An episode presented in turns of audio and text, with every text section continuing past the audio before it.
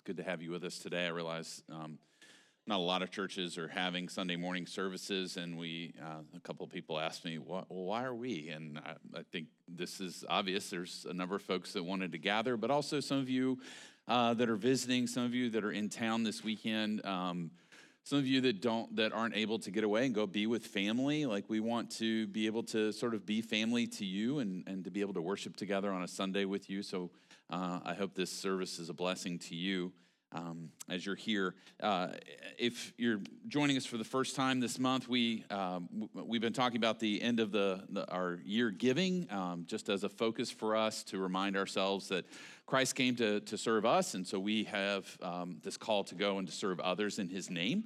So, one of the things we do with 10% of, of whatever comes in on a Sunday, 10% of that uh, uh, goes to support our outside partnerships. That's included in our budget all of the time. Um, but then uh, in December, we decide to try to give more, uh, just as an emphasis in relation to uh, Christmas.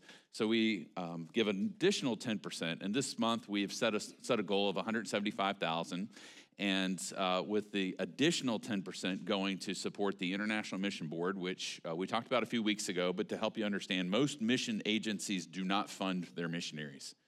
The vast majority of missionaries that serve overseas have to go raise all of their own funds from partners and organizations and stuff like that. The International Mission Board is the is one of the few organizations that says no, we will fully fund you. You you have to go through a process and apply, be vetted and trained and all that, but once you get through that, we will fully fund you. So you do not have to come back and keep worrying about your funding base. We will supply insurance for your family. We will do all of those things. So that's a great agency, and we um, uh, several of our folks in the church have friends or family members that are serving overseas. Uh, with that, uh, the Four Greater Boston uh, organizations, a new organization that is focusing on coming alongside church planters around Boston, um, helping resource minority uh, and indigenous local church planters who may not have network, large church networks to be able to help fund them as they plant.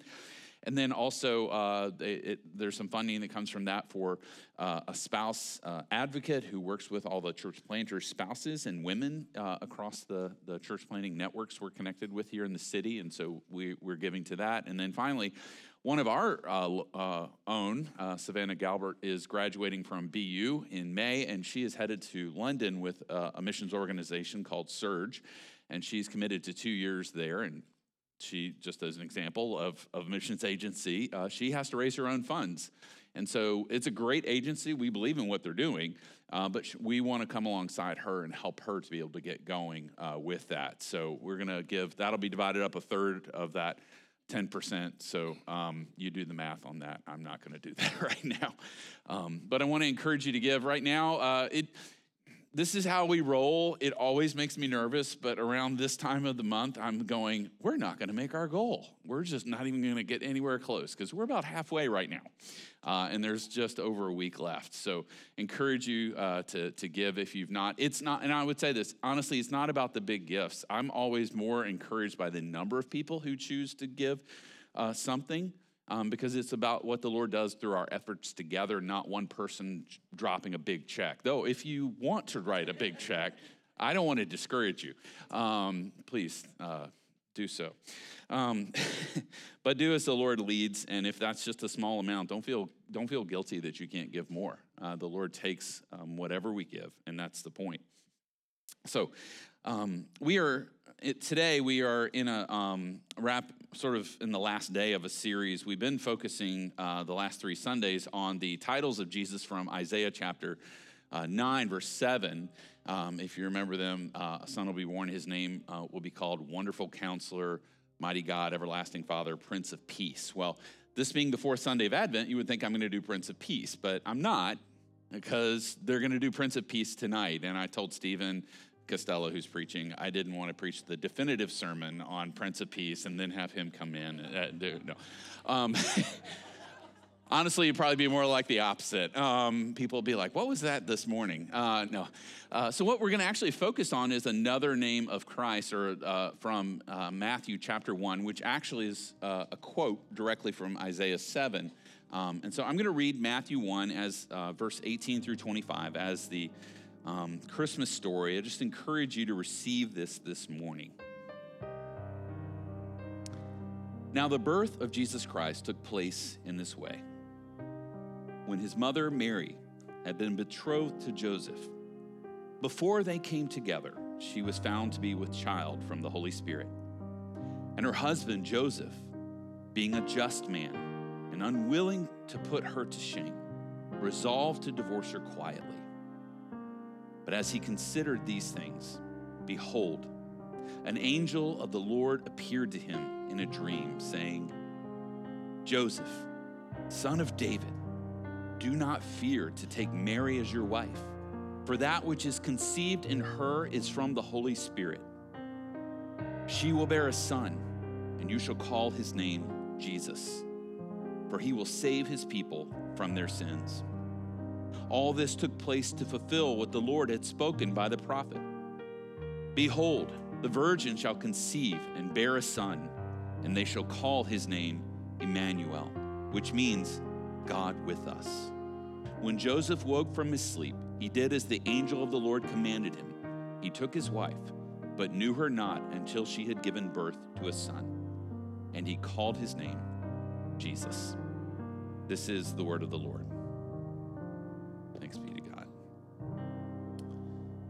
One of the challenges of doing a Christmas message is familiarity with the topic. Um, if you are like me, uh, you grew up in church, uh, you grew up attending around Christmas, going to Christmas Eve services, and there was just a there's a, a certain nostalgia around it. Um, and and part of it was, to be honest, that, that, as a small child, they would I would be welcomed into the, the, the Christmas Eve service, and at the door they would hand me a candle. And that candle I would get to hold through the service until eventually they would let me light it and have an open flame in a room full of carpet and wooden pews. And as a child, I thought fire was an amazing thing.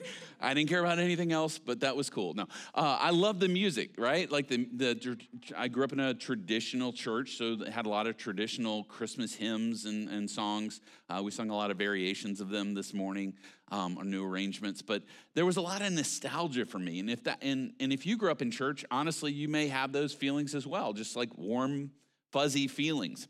Uh, but it's that which can actually really get in the way of of us experiencing what Christmas really is.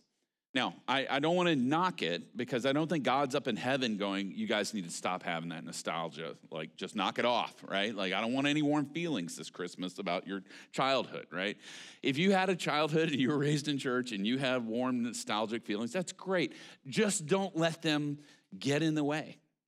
If you sat there a moment ago and, and heard me read, um, and a son shall be born, and his name will be called Emmanuel, God with us, and you went, oh, that's good. I remember that. That's a good one, right? And that was how you thought about it, stop it, right? It's not a warm, fuzzy feeling, it is a reality of which the world cannot fathom. It is a reality that is so, if it's true, if it's if it's a fact, it is up there in facts in the universe, right? Right up there with the universe existing is that the God who made it all chose to pour himself into humanity and not just show up as a fully formed man, right? But showed up as an infinite infant, helpless, right? Born in utter poverty and humility, not in fanfare and glory.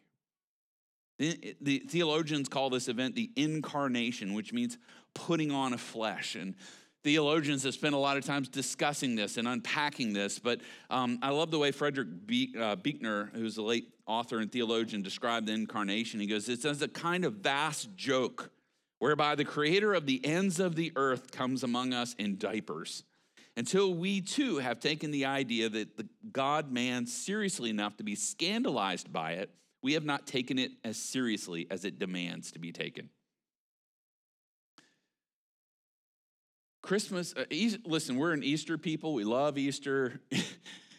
Easter is, is one of my favorite Sundays of the year. But honestly, the, the astounding reality that makes Easter possible is Christmas. The astounding reality that the air that you're breathing, the, the, the skin you feel, and the, the, the temperature you feel, and the blood you feel, and the heart you feel, and all of that in your body, that God felt that.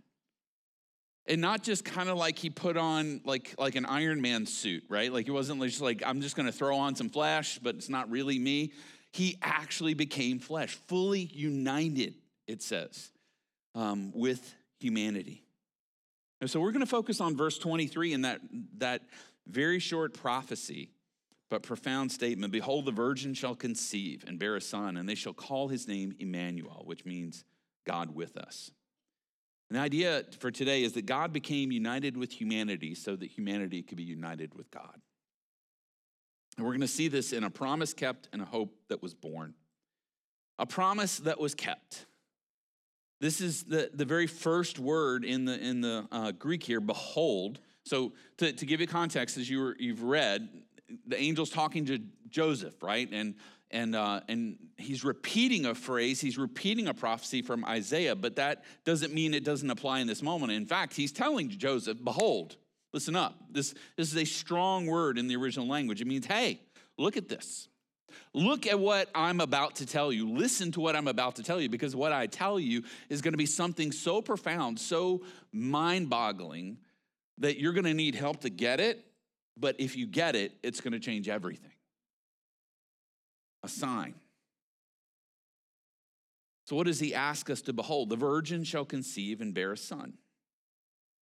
Now, we've been looking at Isaiah 9 for the last few weeks.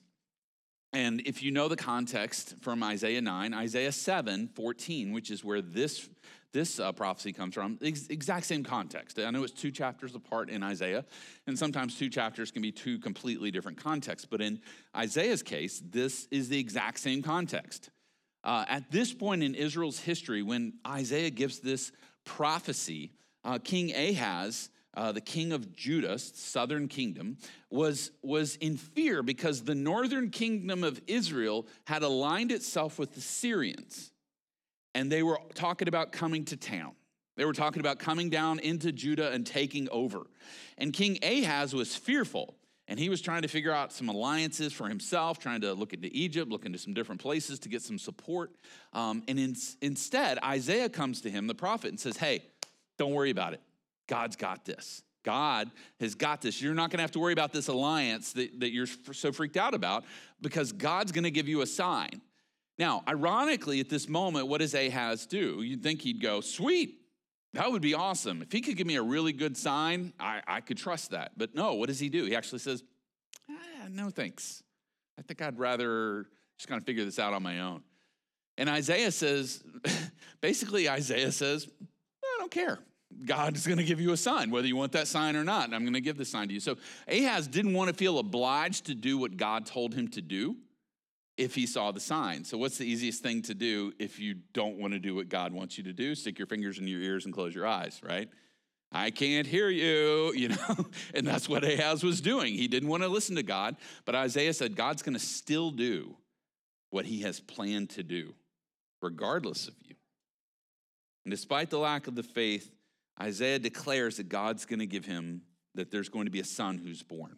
And there's an immediate fulfillment. We believe in one of Ahaz's family that there was a, uh, a son born in that family, but, but the ultimate fulfillment is where we are today. 700 years later, it's not a human being that says this is now fulfilled. It's an angel that shows up and, and shows up to Joseph and says, This promise has been fulfilled. A virgin shall conceive and bear a son, and they will call his name Emmanuel. Now, uh, skeptics, agnostics, atheists, they, they say here in particular this, this word in the, in the prophet Isaiah, the word virgin does not necessarily mean a, a woman who has not had uh, sex. And so he, and they're right. This, this word can mean one of two things. It can mean a young woman who is who is a virgin, or a young woman who is of marriageable age. But let me ask you a question What would be a sign? A young married woman having a son, which is like saying the wind is going to blow, the rain is going to get stuff wet. That's not a sign. That happens all day, all the time, everywhere. But if it was a virgin who had a son, that would be kind of unusual. So it's the context here, and then further reiterated by, by Matthew as he translates this into Greek, that this is actually a son born to a virgin. Now, someone in uh, that, that quiet night 2,000 years ago, a young virgin and her fiance welcomed a baby into this world. Um, and I think we think about that night kind of magically, right? Again, if you grew up in church, uh, anybody have a manger scene in your home growing up, like a small manger scene? Anybody? Okay. So we we had one. Um, I, we actually still have it in my house. I think it's missing a couple of ornament, a couple of figures I, I played with and broke them as a child. I think, um, but we actually got for my granddaughter. We got her. I think it's Fisher Price manger scene, which is awesome. I just love it. Um, but you know, you have all these pieces, and we see this scene, and it's kind of like, yes, it's a dingy manger, but it's also bright and it's glowing, and then you know the kings are there, and the shepherds they somehow look amazing. Um, and Mary looks, you know, she's she's looks nice, and the baby's in this immaculate little manger, uh, this little crib, right? Uh, but it was it was nothing like that. He didn't glow in the dark, right? There was no, there was no like fanfare in that moment. In fact, there's, there's nothing that recorded that at the manger, at that moment, that anything glorious at all happened, except, and this is why I think the point is, that they didn't want to say, like, oh, yeah, but it was all overshadowed by this crazy stuff happening. No, the crazy thing that was happening was the baby, the baby who was God in human form. I mean, think about uh, the angels appeared to who? And, appeared to who out in the in, in, the country? The shepherds, right? Didn't show up at the manger and, and glow it up, right? like they they were out in the country.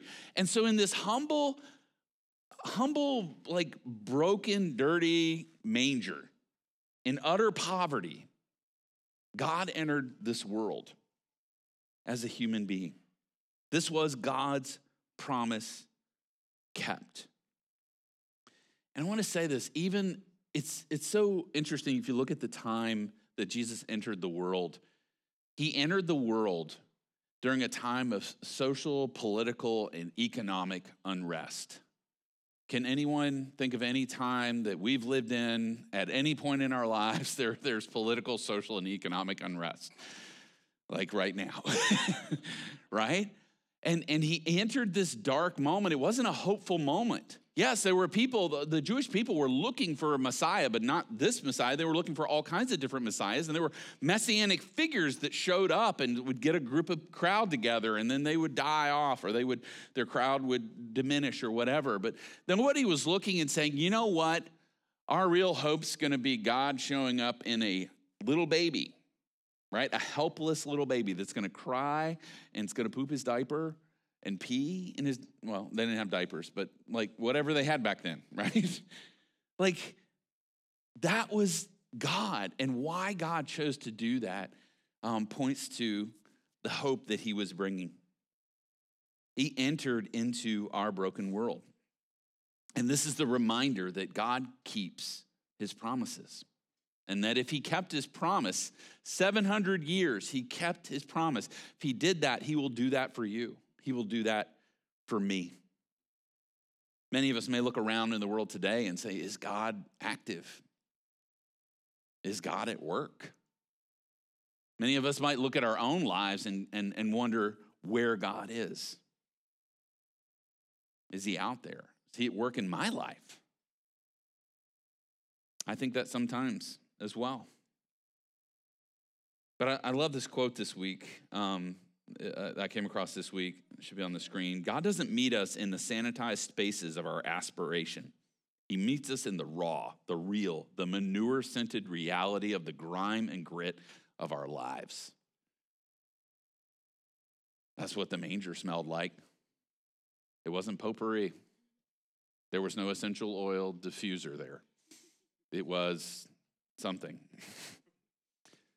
Behold, here's a sign a virgin shall conceive And it wasn't that God just came to be with us, right? I mean, that means a lot. It means a lot that God would say, hey, I'm with you. But it's another thing that, that, that God didn't just come to be with us, He came to do something for us that we could not do ourselves. And that brings us to the hope, the second point. The hope was born. This text says this child would be called two names, and you get the picture here in this, uh, this combination of, of two words. He says he would be called Jesus and Emmanuel. The first name was um, the one that the angel told, told uh, Joseph. And I know you might think, well, was that an unusual name? Absolutely not. Jesus was a very common name in that world. And in fact, if you if you look in the other if you look in the gospels, you'll see Jesus referred to sometimes as Jesus of Nazareth. Why? Because it was that Jesus, not Jesus from Jerusalem, not Jer- Jerusalem, uh, Jesus from uh, Caesarea, is Jesus from Nazareth. That's where he was from. And so he got identified with that. But the word Jesus literally means God saves. And it's a variation of Joshua from the Old Testament. Joshua was one of my favorite characters in the Old Testament, by the way. What did he do? He took God's people from the wilderness and led them into the promised land, right? And that's the picture of what Jesus does. But he was also God with us.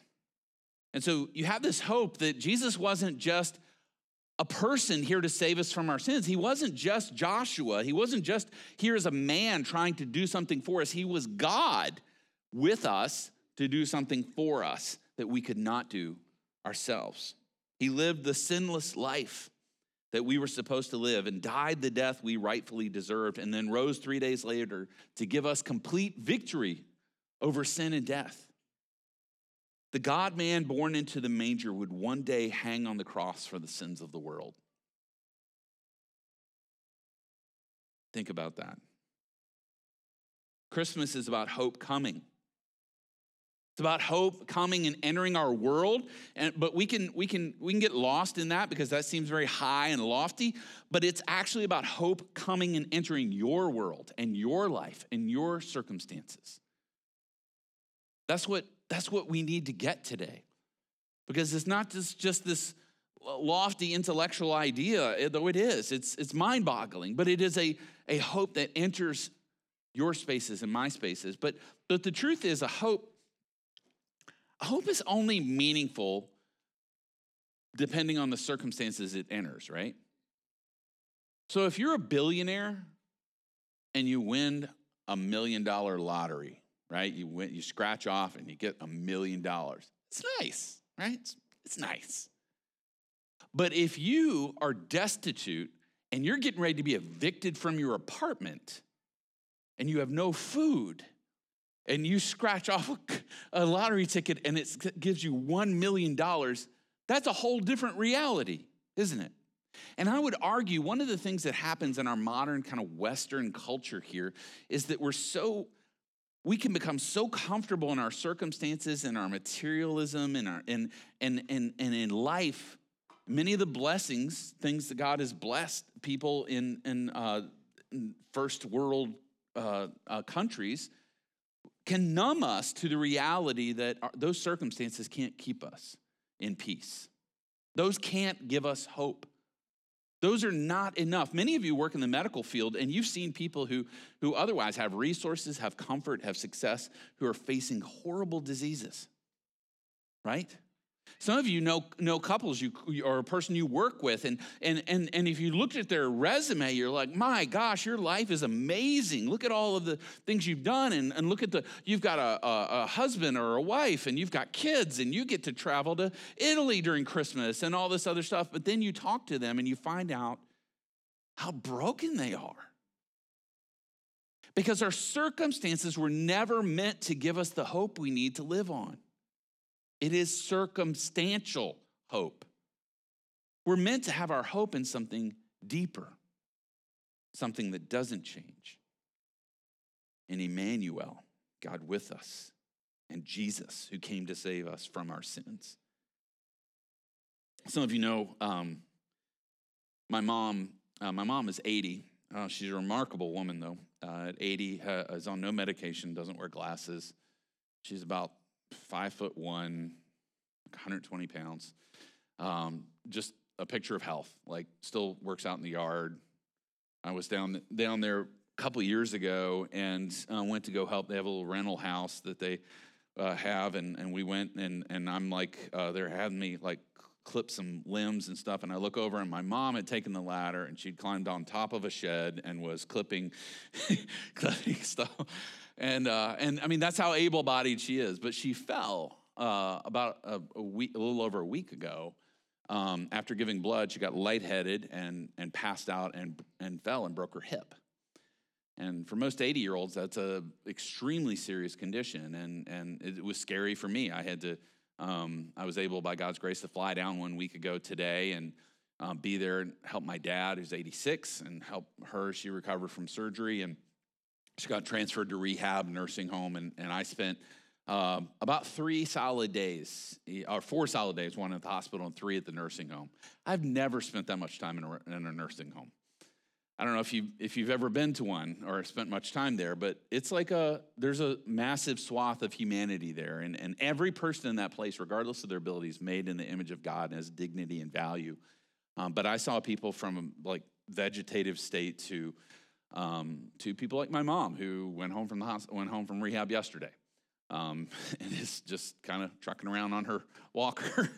um, so praise God, she's doing well. But one of the things that happened to me as I was walking around was I realized like this is a space where hope land, needs to land, right? The woman who my mom was rooming with was uh, had was only supposed to have been in there for a few weeks. She'd been in there six months. And listening to her cry and listening to her as her family came to visit, and she just wanted to come home for Christmas and just was not able to. And I realized how I just numb myself.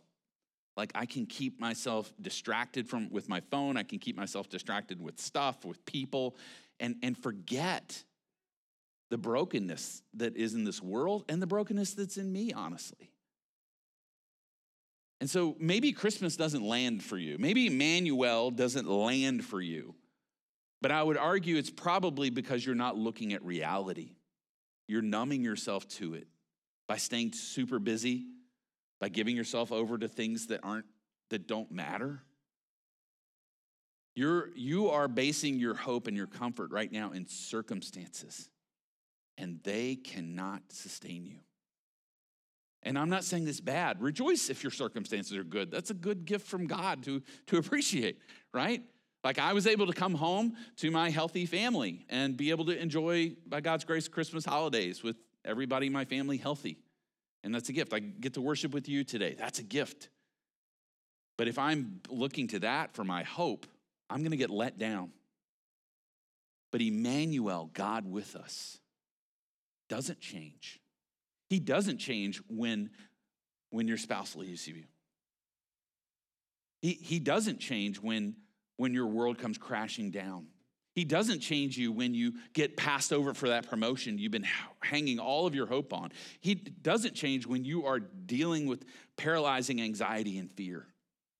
He doesn't change when you are struggling uh, to, to, to, to, with, with loneliness and longing for someone uh, to spend your life with. Some of you are here during the Christmas holidays, not because you want to be, but because you have to be because of work or school or whatever. And, and I know you want to be home. He doesn't change. He can be with you at home, but He's with you here as well. Emmanuel, God with us, is the hope that we have this Christmas. And I want to close with just this reminder from um, one of my heroes of the faith, honestly. I studied him some during my PhD program and uh, came to just have such a great respect for him. But Dietrich Bonhoeffer lived during, he was a pastor and theologian that lived during uh, World War II Nazi, in, in Nazi Germany. Grew up there. His family was a very wealthy, successful. Um, let's hold, hold off on that for just a second till I introduce it. Uh, I don't want you reading before I say it. Um, but he grew up in, in Nazi Germany and he saw Hitler rise to power. And, and meanwhile, he he became part of what was called the confessing church, not the state church, but the confessing church, established a, a, confessing seminary that, that refused to, to play along with the Third Reich and called out evil and injustice for what it was. And uh, he was arrested and put into prison and um, actually executed a few days before um, the Allies freed the, the camp he was in. Uh, he was specifically executed the, uh, by the request of Hitler himself. But this man wrote while he was in prison. He was away from his fiancee, who he longed to be with. He was away from his family, who he longed to be with, by himself, and he wrote most of his Advent devotional in prison. So you can see why there's, there's a beauty and hope. I read it every year around this time, and I, I came across this quote yesterday just to encourage you as I close. God raised his love for human beings above every reproach of falsehood and doubt and uncertainty by himself, entering into the life of human beings as a human being, by bodily taking upon himself and bearing the nature, essence, guilt, and suffering of human beings. Out of love for human beings, God becomes a human being. God became united with humanity so humanity could be united with God. That's our hope this Christmas season. And as we move into our time of response, I realize that some of you might be struggling with hope right now, or you may know someone who's struggling with hope. And I want us to just take a moment and, and bow our heads and, and close our eyes and maybe pray if there's an area of your life that you're struggling to have hope in, that you would just invite Immanuel to enter that space. And if it's someone you know that's struggling this Christmas season, take a moment and pray for them.